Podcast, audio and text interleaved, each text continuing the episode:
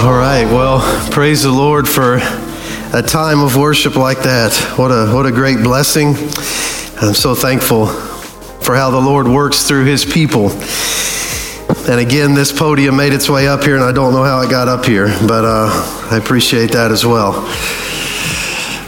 It's good to be with you today. Uh, we uh, this is the third week of our series of messages entitled "The Scripture Cries Out," and the Scripture is going to continue to cry out to us, and it's going to cry out to us today from a place that is probably not a, a go-to for a lot of us, but that place is Leviticus, and I uh, I don't know how much excitement you all get when you hear words like Leviticus in your life, but this morning uh, we are going to be in Leviticus, and uh, technology has failed me a little bit again, so I apologize that the, the uh, all of the outline will not be up there, but the title is up there. And really, I debated on whether to do it outline or not, so God kind of answered that question, I guess, for me. So, Leviticus chapter 16, and I know this is uh, probably a familiar, very familiar place to you all as you are uh, very diligent students of the book of Leviticus, yes? Okay, maybe not. All right, so we, I, I, did hear some verbal yeses, but no one was brave enough to raise their hand, and that's okay. Uh, so uh, Leviticus 16, the scripture cries out, and we've we've been looking at how God has has been preparing the way for His Son all throughout the pages of this book. It's all about Jesus as we celebrate the birth of a Savior. Um, and so, so to get there today, I just have to ask a question: uh, Who in here uh, drinks soda? Okay, all right. We're, all right, so now, now here's the follow up question. Uh, and I know that uh, this is going to be a lot less. Who in here drinks diet soda? Oh my goodness, that many? All right, so this is going to be tough. I wasn't pre- prepared for this. No, uh, so so here's the thing. You know, I'm, I'm, it's always interesting to me how uh, that we can become comfortable with artificial, and diet soda just comes into play. So forgive me for this, but we can become comfortable with artificial. Like I, I was thinking about this, and you know, I thought, you know, soda is good, and we know that soda is good because it has all that really healthy sugar, the good sugar though, not the bad. It's got the but I thought, you know, there's no way people are going to drink diet on purpose at first, right?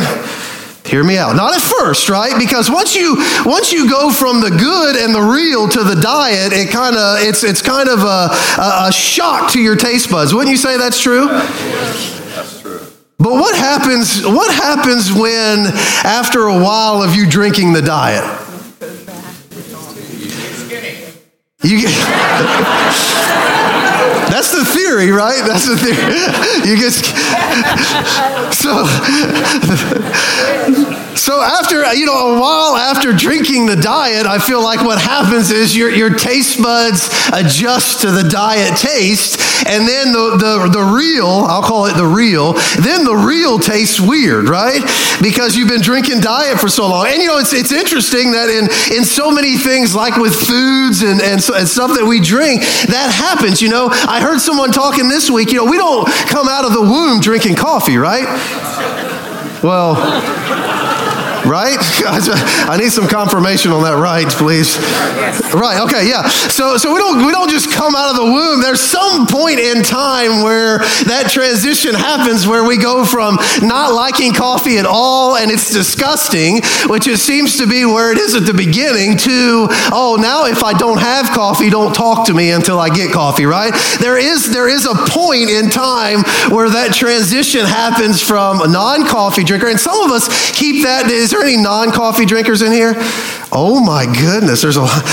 Good job. You all cope well without it. Good job. Kudos to you, right? But but there's that moment where uh, where we make that transition, and then it's like we need our coffee. There's all those little cliche sayings that don't talk to me before I have my coffee in the morning, and so um, so that that kind of happens, and then we get kind of get caught in that, and we feel like we need it always, or else, right? Or else you get some army coffee, and then you realize, oh, it's not that good, and you can do without, right?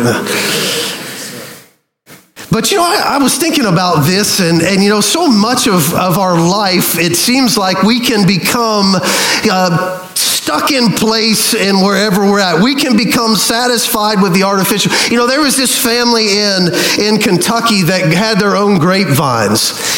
And I remember uh, the first time that I ate grapes off of a grapevine. You know, it was uh, Alfred and Maddie was their names, and, and I went over there and I picked it up and I, I, I, I ate the grape and I was blown away because believe it or not, when it comes off the grapevine, it doesn't taste hardly at all like what you get in that little bag at the store. Isn't that incredible? But the, my whole life I thought I was actually eating grapes, and then I started second guessing, what, what am I eating when I get those back? Because this does not taste like that. Has anyone ever had grapes straight off the vine? Yeah. I mean, the flavor and, the, and just the intensity of the flavor, it's like, man, I'll never go, well, not never, but I would like to never go back because off the vine is incredible. It's so much more flavorful than it is from that little bag in the store. And then I had one more experience back in small town Kentucky. We still have a lot of gardens and people harvesting their own food. And I remember my father in law made for us pork burgers one time, and he was a part of the whole process of that. And I'll leave that up to the rest of your imagination. But nonetheless, he was a part of that whole process. And I remember eating that and thinking, oh my goodness, this is incredible. What have I been eating at all these other places that claim that I'm eating meat? That can't be meat if that's what meat tastes like. You know what I mean? But we become so comfortable in our routines and in our artificial and in these things that what starts out as kind of crazy then becomes just status quo. And you know, I'm afraid as I read in Leviticus that that sometimes is what we can do with God too. That what the scripture says about God sometimes is vastly different than, than how we live after this God. So, so when I read in, in the Old Testament in Leviticus, when I read what God's word says about the greatness of the God that we serve, it tells a different story sometimes than in the lives of those, in the way that we treat, in the way that we talk about, in the way that we reverence, in the way that we live life after this Almighty God today. It looks very different sometimes in the Bible and, and there, his explanation of himself himself versus what we see sometimes in our own life. Does that make sense? And here's what I'm afraid of, and I just want to be kind of casual. You may say, well, you're not casual. I just want to be kind of, I'm afraid of this that just like in our different variations of foods and drinks, that in the way we hear other people describe God, that's the way that we see God ourselves instead of seeing God the way that the scripture talks about God. And it doesn't stop there. I'm afraid that we not only don't see him for who he is according to the scripture, but I'm also afraid that we don't see our sin for what it is according to that God of the scripture. And, and, and, as we do that, we, we paint this picture because, I mean, honestly, if you read about the reverence of God in the Old Testament, if you read about God's expectation for his people in the Old Testament, and then you see how we react to God, then you see how we treat God, honestly, a lot of us may not be alive today if we treated God the way we do today back then. And I read that and I think, man, that, that is an alarming realization to come upon that, that we may be missing the greatness of who he is because we've become comfortable in saying things like, oh, well, I know, you know, and even in, in saying it, like we know what to say to the point that when we say it, it's lifeless. We've repeated it so much that there's no life there because we don't see it for the reality of what it is. We just know it verbally enough to repeat it time and time again. You know, we say things like, at least in southern uh, Kentucky, we said things like, well, they're not that bad. They're just, they're a pretty good old boy. And it's like, uh, who standard are you using to describe them as a pretty good old boy? Because when we say things like that, you know, we, we kind of give this impression that, oh, well, they're caught up in some sin, but it's not really that big a deal because they're, they're pretty okay in the end. And it's like, but when I see God's description of sin, when I see God and the way that he looks at sin, when I see his holiness, it's like that seems to really downplay the severity of sin. And at the same time, give this false sense of security that, oh, well, they're probably okay because they're not that bad. When I see, when I hear people uh, describe God sometimes, and they'll just flippantly say, well, yeah, God's holy, He's the king on the throne, but then they'll live their life like He very much is not the king of their life, and they are okay with living their life like He's not the king of their life. And then I'm like, okay, you either don't understand what you just said or you don't believe it. Because you don't treat kings that way. And so in Leviticus, we come to this passage in Leviticus 16 and the scripture, and I really think God cries out to us and says we need to see it clearly. We need to see Him clearly. We need to see sin and the detrimental component and aspect of sin and the separating aspect of sin in our life. And we need to see it with all clearness that God provides in His Word. And so there's no way we can see it, no place we can see it clearer than in Leviticus, obviously, right? That's the natural progression of things to go to Leviticus. But I want you to see in Leviticus chapter 16, and, and we'll pick up right there. If you could stand with me this morning, we will read just the first two, three verses, excuse me, uh, of Leviticus 16. If you could stand in honor of the reading of God's word, we'll just read the first three verses and then we'll just dig, dig into this. Leviticus 16, verses 1 through 3 says this and the, and the Lord spake unto Moses after the death of two of the two sons of Aaron when they offered before the Lord and died. And the Lord said unto Moses, Speak unto Aaron thy brother that he come not at all times into the holy place within the veil before the mercy seat, which is upon the ark, that he die not.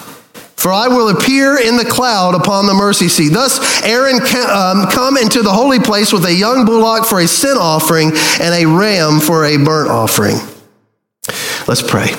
Dear Heavenly Father, God, we, we just come to you today grateful for who you are. And Father, I just pray for hearts and minds. God, I pray for your Spirit's wisdom and guidance and just helping us to see you.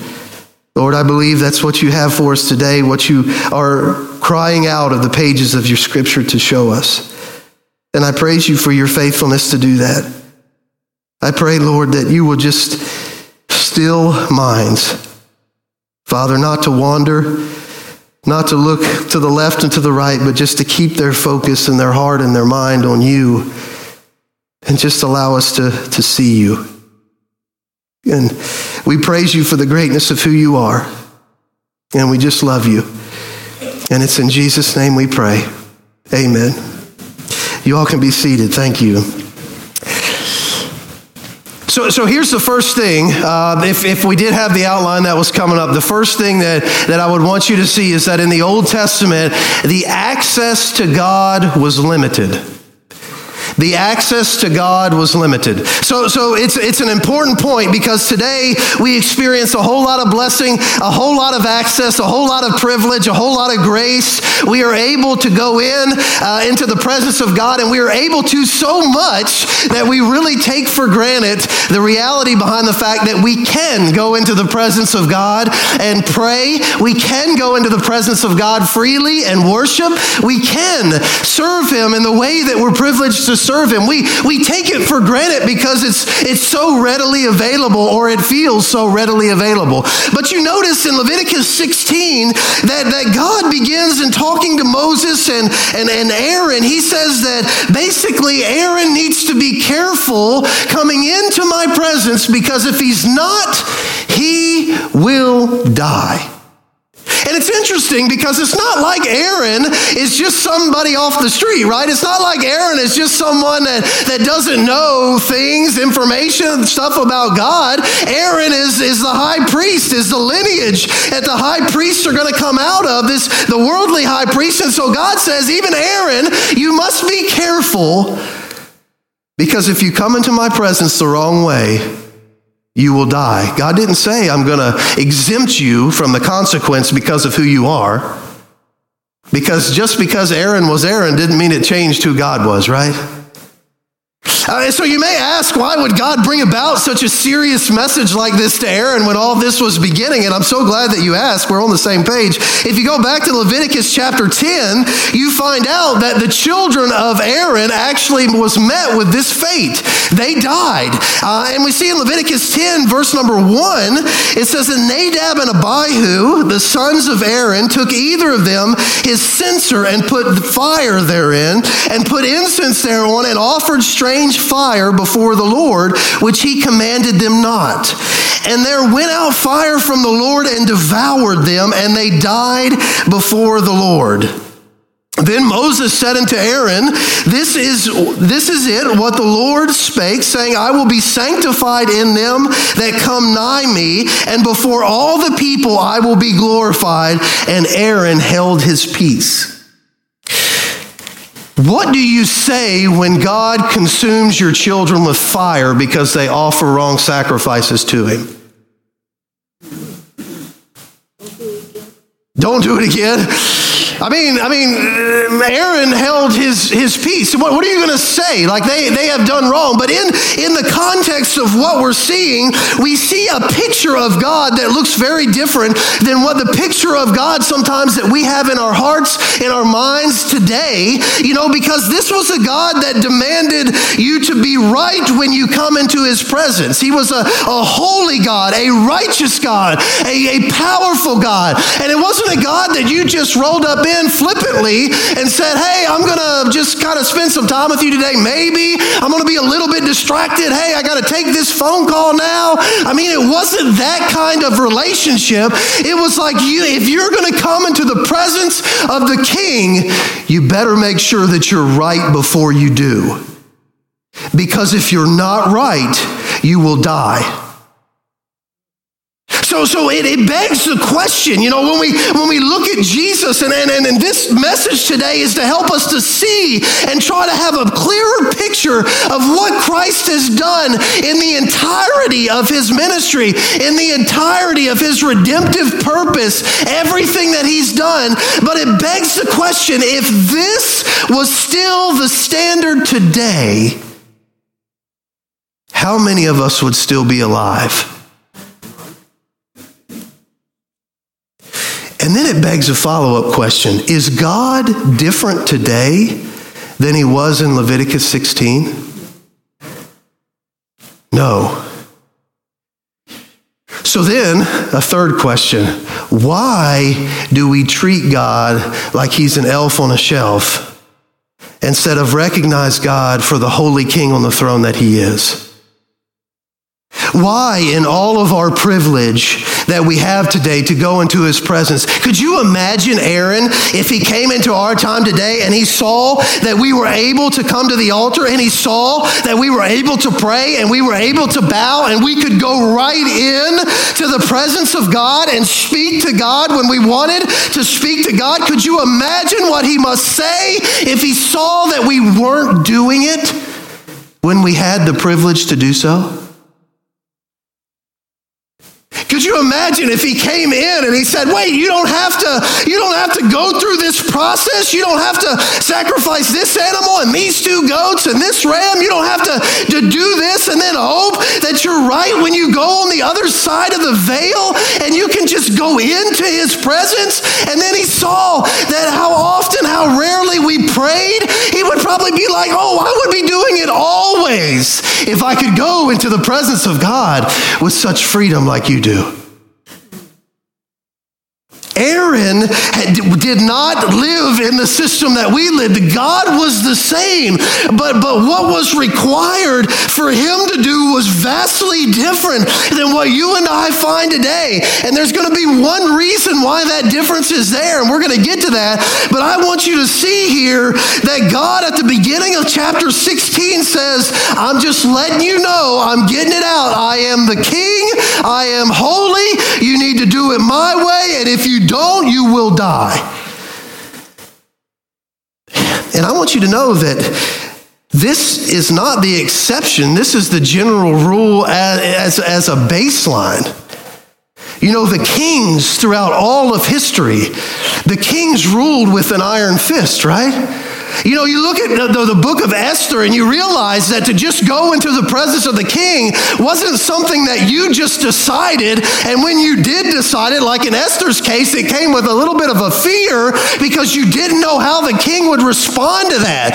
And, and so we see that just the concept of a king and going into his presence was done very strategically or as you were summoned, not freely. But I would say that our King of Kings, we not only come to him freely, but sometimes we may go too far the other way. Wouldn't you agree? We come to him with just this, this casual heart. We come to him with kind of a general acknowledgement of who he is, but not really, not really fully thinking about it. We come to him distracted. And while we're praying or making our requests, anybody or anything can take our attention away and we'll look to that thing or this thing and we'll completely stop the conversation with God. We come to him with a time frame and we say, God, we've got 30 minutes to talk to you, King, and then we will excuse ourselves from the conversation because we just are busy and you've got to understand that. Thank you for understanding as the king. I mean, don't we do those things? And, we come to Leviticus, I want you to see the process, the sacrificial. The second thing I want you to see is the process that had to be gone through for Aaron in this day to even be able to go in to the Holy of Holies. It was not an easy process. Look at what it says in verse number four. He shall put on the holy linen coat, and he shall have the linen breeches upon his flesh, and shall be girded with a linen girdle, and with the linen mitre shall he be attired these are holy garments, therefore shall he wash his flesh in water and so put them on. So the first thing that we see is that he is going to have to have a bull for the sin of himself and his household, and he's going to have to offer that bull as a sacrifice. He's going to have linen garments that he's got to put on and wash his flesh as well in order to make himself clean before going into the presence of the Lord. And that's not all. As you read in verse number five, he says, And he shall take of the congregation of the children of Israel two kids of the goats for a sin offering, and one ram for a burnt offering. It says, and, and Aaron shall offer his bullock of the sin offering, which is for himself, and make an atonement for himself and for his house. And he shall take the two goats and present them before the Lord at the door of the tabernacle of the congregation. And Aaron shall cast lots upon the two goats, one lot for the Lord and the other lot for the scapegoat. And Aaron shall bring the goat upon the Lord's lot fell and offer him for a sin offering. All right, so here we go. A lot of words, but this is it. Aaron had to offer for his own sin before he went into the Holy of Holies. And what he offered for his own sin was a bull. So, so he had to offer a bull for his own sin and for the sin of his household before he could go into the presence of God. And this was on the Day of Atonement. But not only that, there were two goats involved, right? One goat was a goat that he would offer for the sins of the people. The other goat, the scapegoat, was a goat that they would lay hands on, pray over, put the sin of the people on the scapegoat, and send the scapegoat by a fit man out into the wilderness to get the sin out of the camp uh, of the Israelites. So all of this was the process on the Day of Atonement that Abraham, or, or that, excuse me, that Aaron had to go through in order to go into the presence of God God because he had to make sure that the sin was out of the way, not only in his life, but in all of the, of the nation of Israel before he went into the presence of the Lord. Because if that wasn't the case, death, right? You know, it's very convicting to me to see the process that they were willing to go through and then to come into our day to day and say, what are we willing to do to, to, to even show up? What has to be in place for us to even show up for him?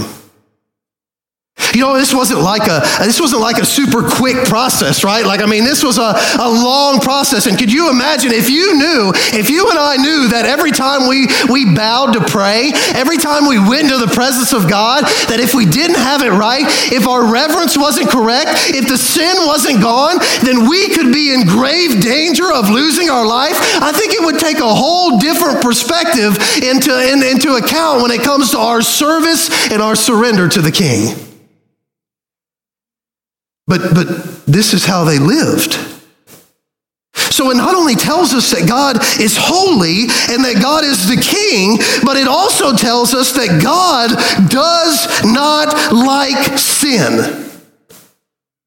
And he doesn't like, and he doesn't specify the sin, and we've talked about that a lot. He doesn't like sin, sinfulness in all respects. The whole concept and downplaying of, well, they're, they're a good old boy, they're not that bad. According to who? Because we're all sinned and fall short of the glory of God, and the wages of that sin is death, and we know that to be the case according to God. I feel like it's not our place to downplay the sin when God makes such a big deal of it. And God makes such a big deal of it, not, not, eh, not categorized, not compartmentalized, but sin as a general term. He makes a big deal of it as disobedience to his name. And so it doesn't matter. Don't let the culture and the world allow you to downplay the sin in your life without confessing that to God when you go into his presence because God looks seriously upon sin. And as a matter of fact, in the whole system, he not only wanted sacrifices to pay for the sin, but he wanted the sin to be taken outside the camp. Because what happens when sin remains within the camp?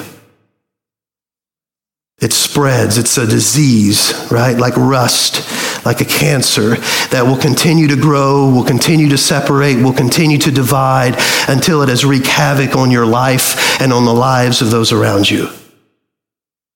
So you may say, well, uh, this, this goes for us today. This for them. He dealt with the nation of Israel. This goes for us today on an individual basis, but it also goes for with in the church because individually we come and gather as a church, right? And so if there are sin, we can't go about with this mentality. Well, my sin is only going to impact me because that's a lie from the enemy, right? We know that even in the Old Testament, there would be those that would try to hide things and would sin and think that, oh, no one's going to know and there would be punishment for not only that person, but also their family as a result of their sin. Because a proper perspective on God is that God is holy, God is righteous, God is the king. But a proper perspective on sin says sin separates you from God. It does. And I don't, I don't care. I'm not gonna, I don't care what the sin is. I don't care what, what we justify away. The word of God doesn't give me allowance to say unless it's this or unless it's that. The word of God, God says, listen, I need it all out. I want all of it out. I want you to be obedient to me. And as king, I want you to obey. I want you to follow. I want you to reverence. I want you to honor. And part of that means those sinful things in your life, you got to get rid of them because God is holy. And so that's, that's what he does through Aaron. So he's got a bull for himself. He's got the goat, the scapegoat. He's got the burnt offering of the ram. He washes his body. He puts the linen on his body or, or, or the garments, the special garments on, on his body. Uh, and in verse number eight, it says this, and thou shalt say, oh, excuse me. In verse number eight, it says this, and Aaron shall cast lots upon the two goats, one lot for the Lord and the other lot for the scapegoat. And Aaron shall bring the goat upon which the Lord's lot fell and offer him for a sin offering. But the goat on which the lot fell to be the scapegoat shall be presented alive before the Lord to make an atonement with him and to let him go for a scapegoat unto the wilderness. Um, and so if we jump over to, to Hebrews chapter 10, and I want you to kind of hold your place, you see the beauty, the amazing thing about Leviticus is Leviticus really shows us the holiness of God. It does. Like in its sacrificial system, it's so fascinating to me that we kind of sometimes avoid Leviticus like a plague, right? Like we're like Genesis, Exodus, yeah, I'm right. No, no, no, let's go to Numbers. Let's go to Deuteronomy, right? Like let's not.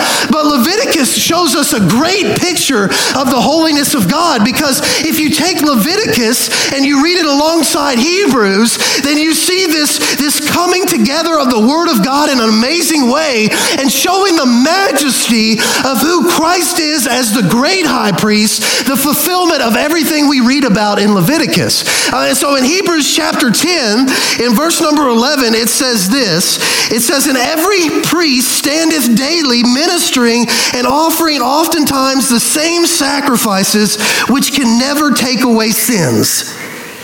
But this man, after he had offered one sacrifice for sins forever, sat down on the right hand of God.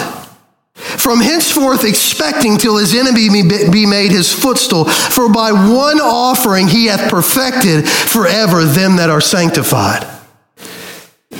Now, here's what we've got to see Aaron went through this whole process just to go in once a year into the presence of God, into the Holy of Holies.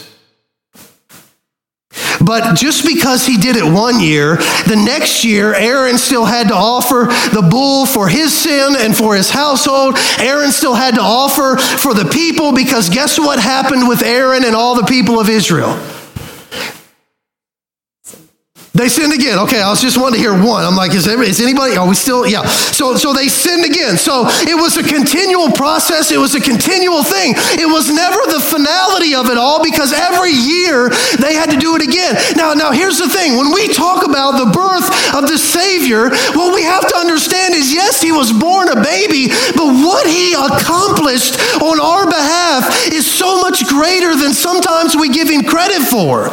Like, yes, he came as a baby. Yes, Yes, he lived perfectly. Yes, we know that he came and he did many miracles, but you have to see that our whole relationship with God is different now because of what Jesus has done. Everything changed. So, you and I, before we come here to worship, before we bow to pray, we're not offering bulls. Right? We're, we're not going to get the goats. We're not, we're not sending out the scapegoat. Why? Because there was a perfect offering and sacrifice that came.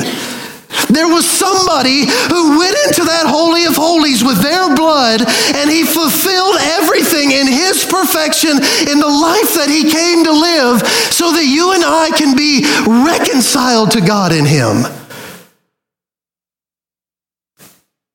Jesus showed up for us and what he accomplished was everything. Let's read on down there in Hebrews chapter 10 and continue to read about what he accomplished because I think we, we need to see this today, this morning.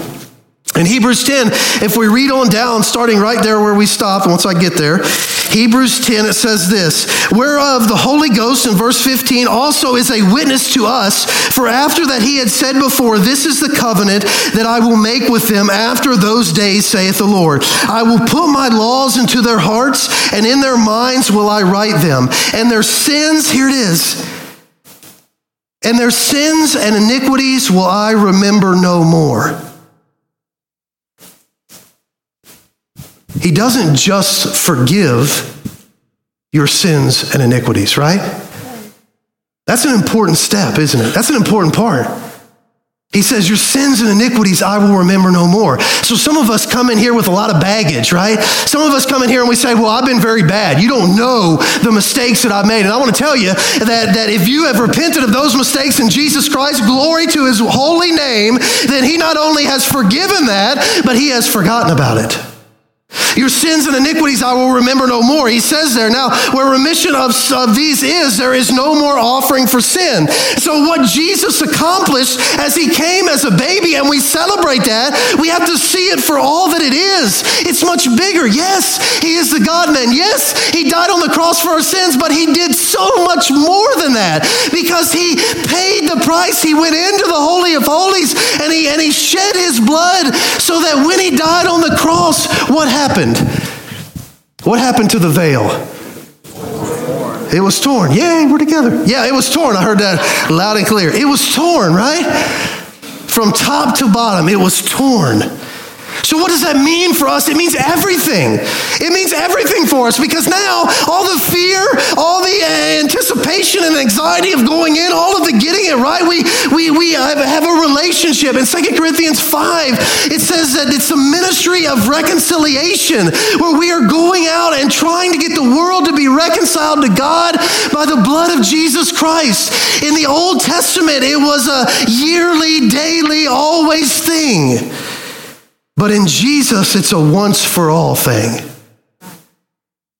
It's a forgiveness and a forgetting about it. But when, when we look at the Old Testament, that's where we find the example of God's holiness. That's where we find the example. And even in Leviticus chapter 16, and I, I know we're going back and forth quite a bit, but there, there are multiple places in verse number 12, for example, it says, And he shall take a censer full of burning coals of fire from off the altar before the Lord, and his hands full of sweet incense, beaten small, and bring it within the veil. In verse number 15, he mentions the veil again. Then shall he kill the goat of the sin offering that is for the people and bring his blood within the veil and do with that blood as he did with the blood of the bullock and sprinkle it upon the mercy seat and before the mercy seat. Um, so, multiple times in the process, we see this picture of the veil. The veil, the veil, the veil was there. Sin was a separator, and the blood of bulls and goats wasn't enough. And we know that, that it came at the cost of their life if they messed it up. Because God is holy and sin, He has nothing to do with sin. And so I feel like, in some ways, I've heard all my life growing up that our nation as a whole has lost our fear of God. And I think that's true. You know, our fear of God. I think that one of these one of these circumstances where we would go into the presence and someone would lose their life would probably really get our attention, right? We probably would think twice about how we approach God, about how we serve God, about how we reverence God, about how we talk about God, about how everything in our life represents Him if we experience God in the same way that they experienced God in the Old Testament.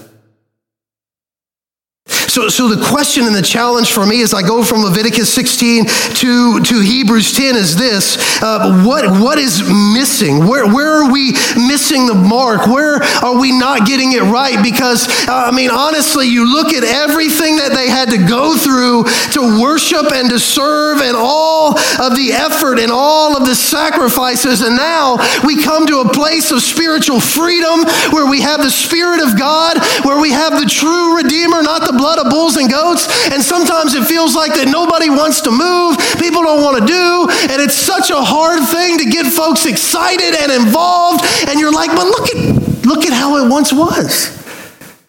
We have freedom now because of the blood of the Lamb. And you come to terms with this. It's not that God has changed, God is the same.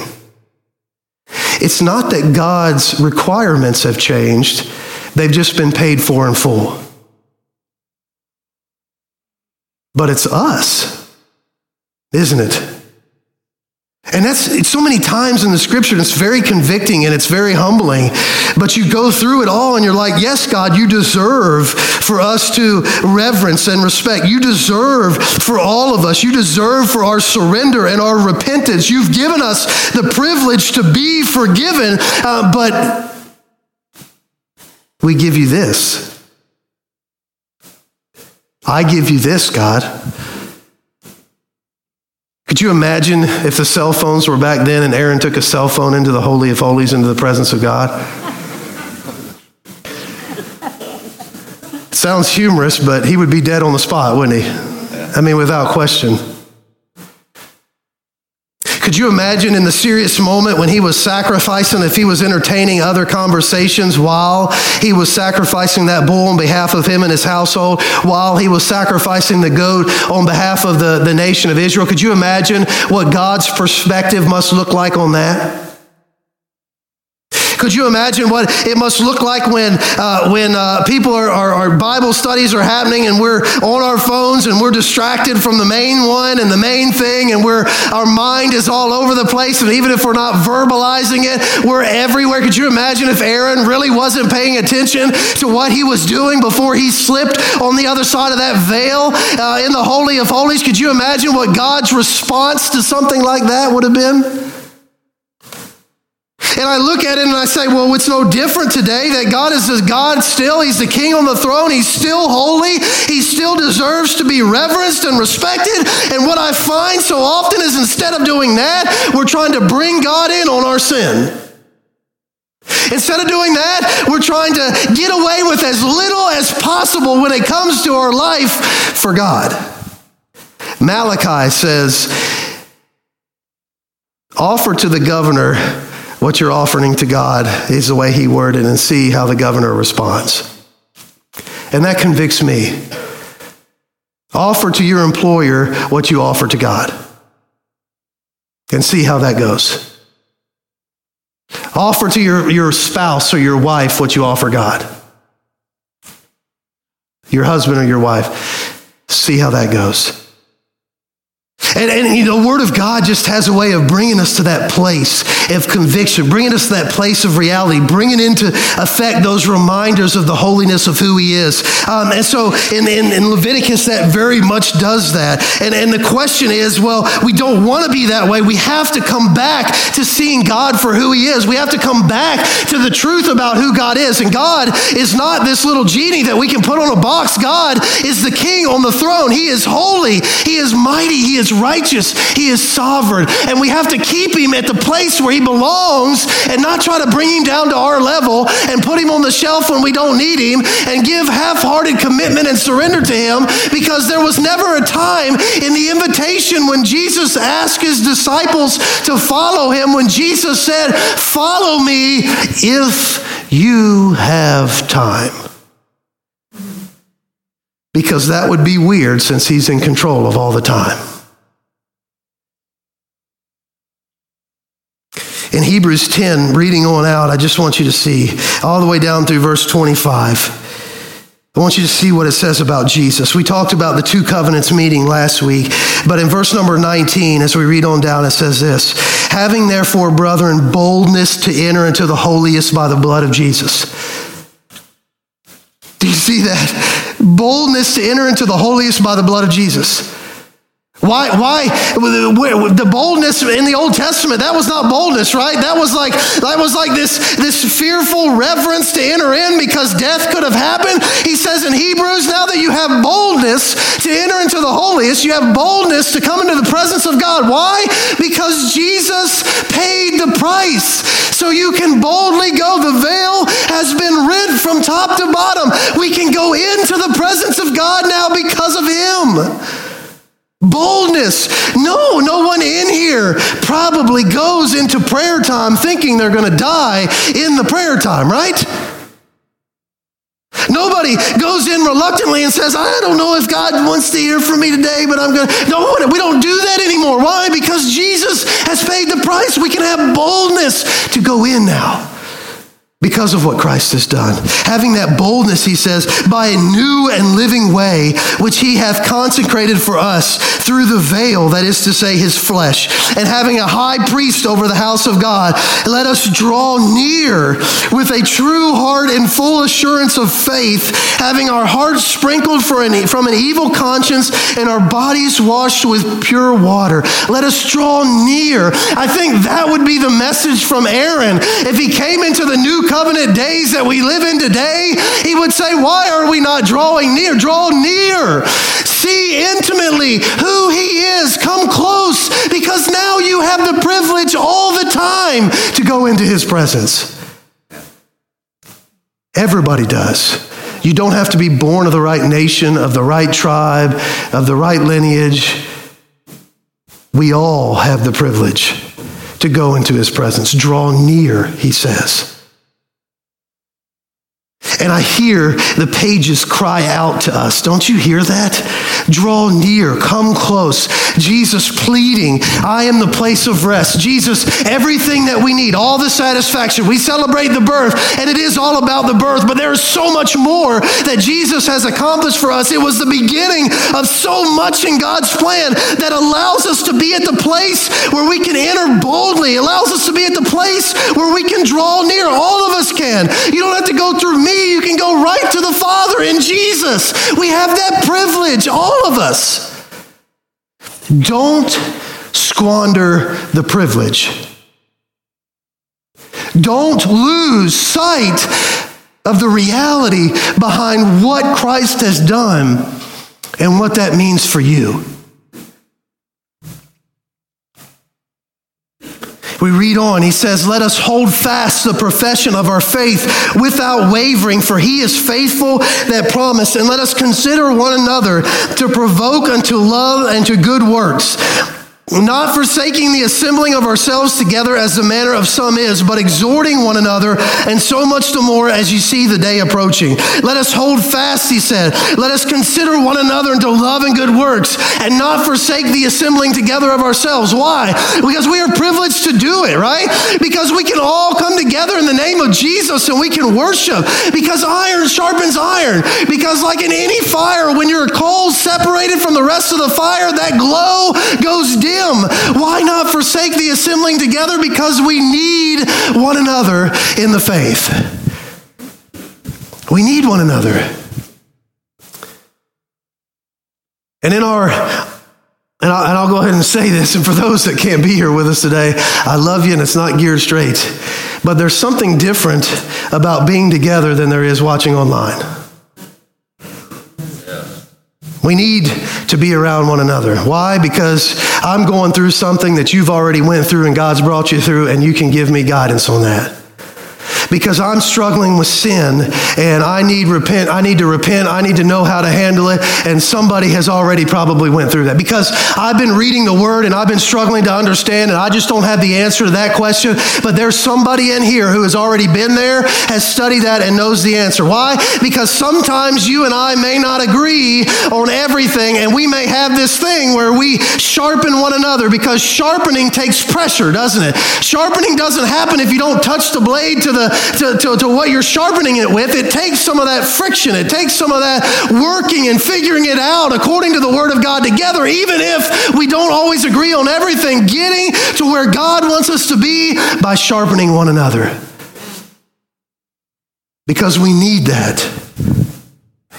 He says, not forsaking the assembling together of ourselves. So what do we need to, what do we need to see out of all of this? Leviticus, Hebrews, what I, what I think that God wants us to see is this, is we can't shortchange who God is.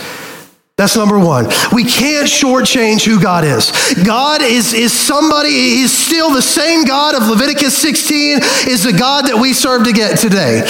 He is holy, he is righteous, he is sovereign, he is mighty, he is the king on the throne. And so you and I cannot become satisfied with our description of God that is heartless, that is without reverence, that is not recognizing him for the greatness of who he is. God is holy, and we've got to see him for who he is. Secondly, we can't minimize sin in our lives. We can't minimize it. We can't lose sight of the danger of sin in your life because sin in all of the Bible separates you from God. It's, it's a separator. That's why we needed a, a, a, sacrifice in order to have a relationship. That's why the ministry is one of reconciliation because you are not reconciled as long as that sin remains, right? So sin is a separator and we can't, don't use, I would just challenge you not, this is my preference speaking, but I would challenge you not to use vocabulary that gives people a warm and fuzzy about sin remaining in their life. Don't use vocabulary that makes people feel good even though they're not living for God because they're not as bad as that other person. Listen, we don't have to answer to the other person, we answer to Him. So don't join in when people say, well, they're not that bad, it's not that, they're pretty good. No, don't give a false sense of security to someone if they don't know Jesus Christ, the only true hope that we have. And then finally, Jesus did abundantly more than what we even sometimes realize. He did. His, his coming to this earth and what we celebrate at Christmas is much bigger than what sometimes we give it credit for. Yes, he came as a baby, but he came as a baby to die. And he came as a baby to die so that, that you and I could have life. He came as a baby, when he hung on that cross and when he died, it did say that the veil was rent. He came as a baby, but in the end of it all, he rose from the dead as a victorious king. And so that you and I can come boldly now into the Holy of Holies. We can come boldly into the presence of God. Why? We don't have to do it all the time. There don't have to be the sacrifices always because where the blood of bulls and goats failed, the blood of our precious Savior accomplished everything everything. So, so that you can go to God yourself. You don't have to go to an Aaron. You don't have to go to a high priest. You can go. And then finally, the scripture says, draw near. So one of the things that I think that every time, every week when I get ready to preach, my heart's cry is, Lord, help them to see you. That's, that, that may sound so simple, but that is, that is what the Spirit has convicted my heart on. Help them to see you. Don't, don't let them hear what the world describes you as being. Don't let them only listen to and become satisfied in what they've always heard and what they've always been taught. God, help them to see you afresh. Help them to see you. Because when you see it for what it is, when you see the life that's in the Word, when you see the holiness of God, when you understand that we have the privilege to draw near, I look at myself and I say, why am I not doing it more? Why am I not more intentional? Why am I not more active? I have the opportunity to go in now because of our precious Savior. That it seems like that sometimes I can just be too casual when I do go in. It feels like that I can be too easy to justify and pass off my sin. I can categorize this one's bigger than this one. But that's not really what God says. It's sin. Draw near, he says. So I think today what God wanted us to see was just be reminded of who he is. Yes, he came as a baby and we celebrate that. But oh my goodness, the things that he accomplished for us so that we could have a relationship. The challenges don't take for granted what Jesus paid for you. He took the nails. He took the whips. He took the crown. He took it all. He wasn't a bull or a goat. He, he came as a lamb, slain. And he paid everything for you. And it's easy for us to know, oh, we have access, and to be satisfied with using that access whenever we feel like it. Don't step over Jesus and the price that he paid in order to fulfill whatever you want to do in your life when he has paid so much for you. Don't miss out on the opportunity that we have to go into the Holy of Holies.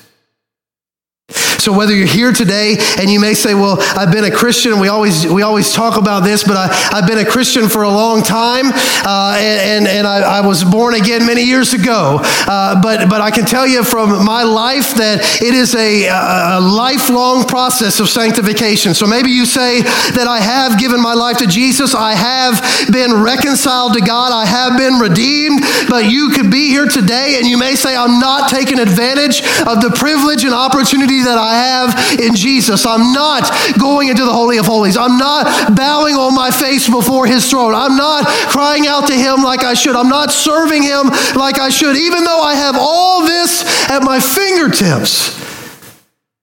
I'm just not. Then this is time for you today. Because you don't have to, it's always one of those things that feels like we don't have to stay where we are because we serve a living Savior, right?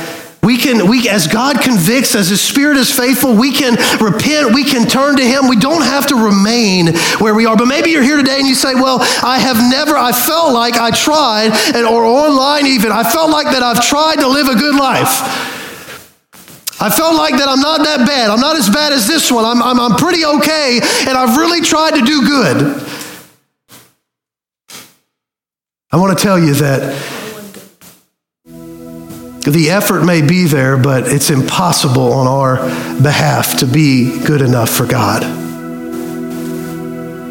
Because the Bible says that uh, in like fashion, just as we talk about death this morning and, and how death would happen if it wasn't paid for properly, in like fashion, we know that the cost of our sin is death.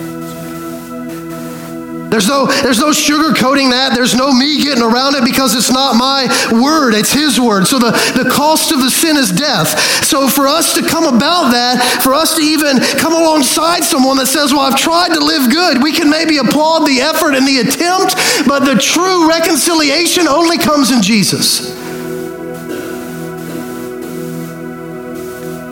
So if you're here today and you say, Well, I've been in church my whole life, I'm, that's awesome but you need Jesus. If you're here today and you say, Well, I've been, I've been baptized, I, I probably know the Bible better than you, Daniel, that could be very true. But you need Jesus. There's no other sacrifice that's, when it, that's torn that veil from top to bottom so that we can have access other than His. There's only one way for us to be saved. There's only one way for us to have redemption, and that is Jesus. So, so I don't know where you are today, but as the Spirit leads and as the Spirit speaks, maybe it's just a time where you come to the altar and you say, I just want to praise Him. I just want to lift my hands and worship. Maybe it's right where you are and just thank Him that He would be willing to come and to pay a price that all the priests throughout the ages, all that wasn't enough. But Jesus, right? Whatever God is leading you in today, that's the altar is open. You don't have to come to the altar though. You can you can go before God right where you are. Why? Because of Jesus. Right? So, as we stand together today, heads bowed and eyes closed, let me just say a prayer for us. Father, we just trust in your Spirit's leading, trust in your word.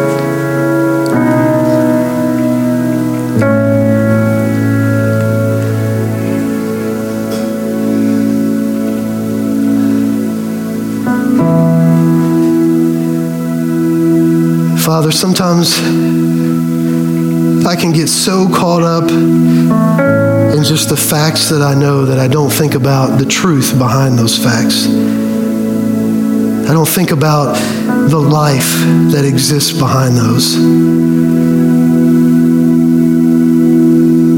The reality behind your son coming is a bigger reality sometimes than we even realize.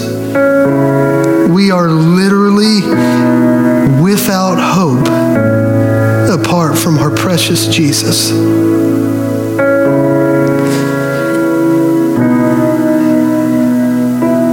Father, for, forgive us for not recognizing you as the King for not treating you like you're on the throne, for not reverently bowing, fearfully bowing at your feet as many times, as much as we possibly can because, because of your plan, we can boldly come into your presence. Because of your plan, we can pray and you hear our prayers.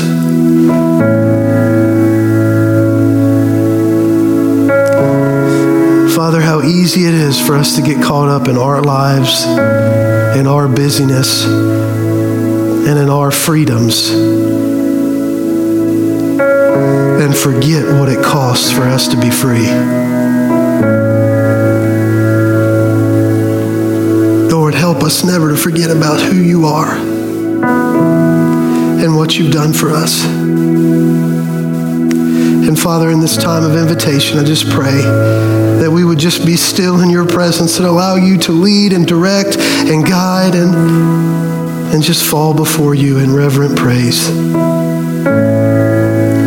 For you are worthy. And it's in Jesus' name we pray. Amen.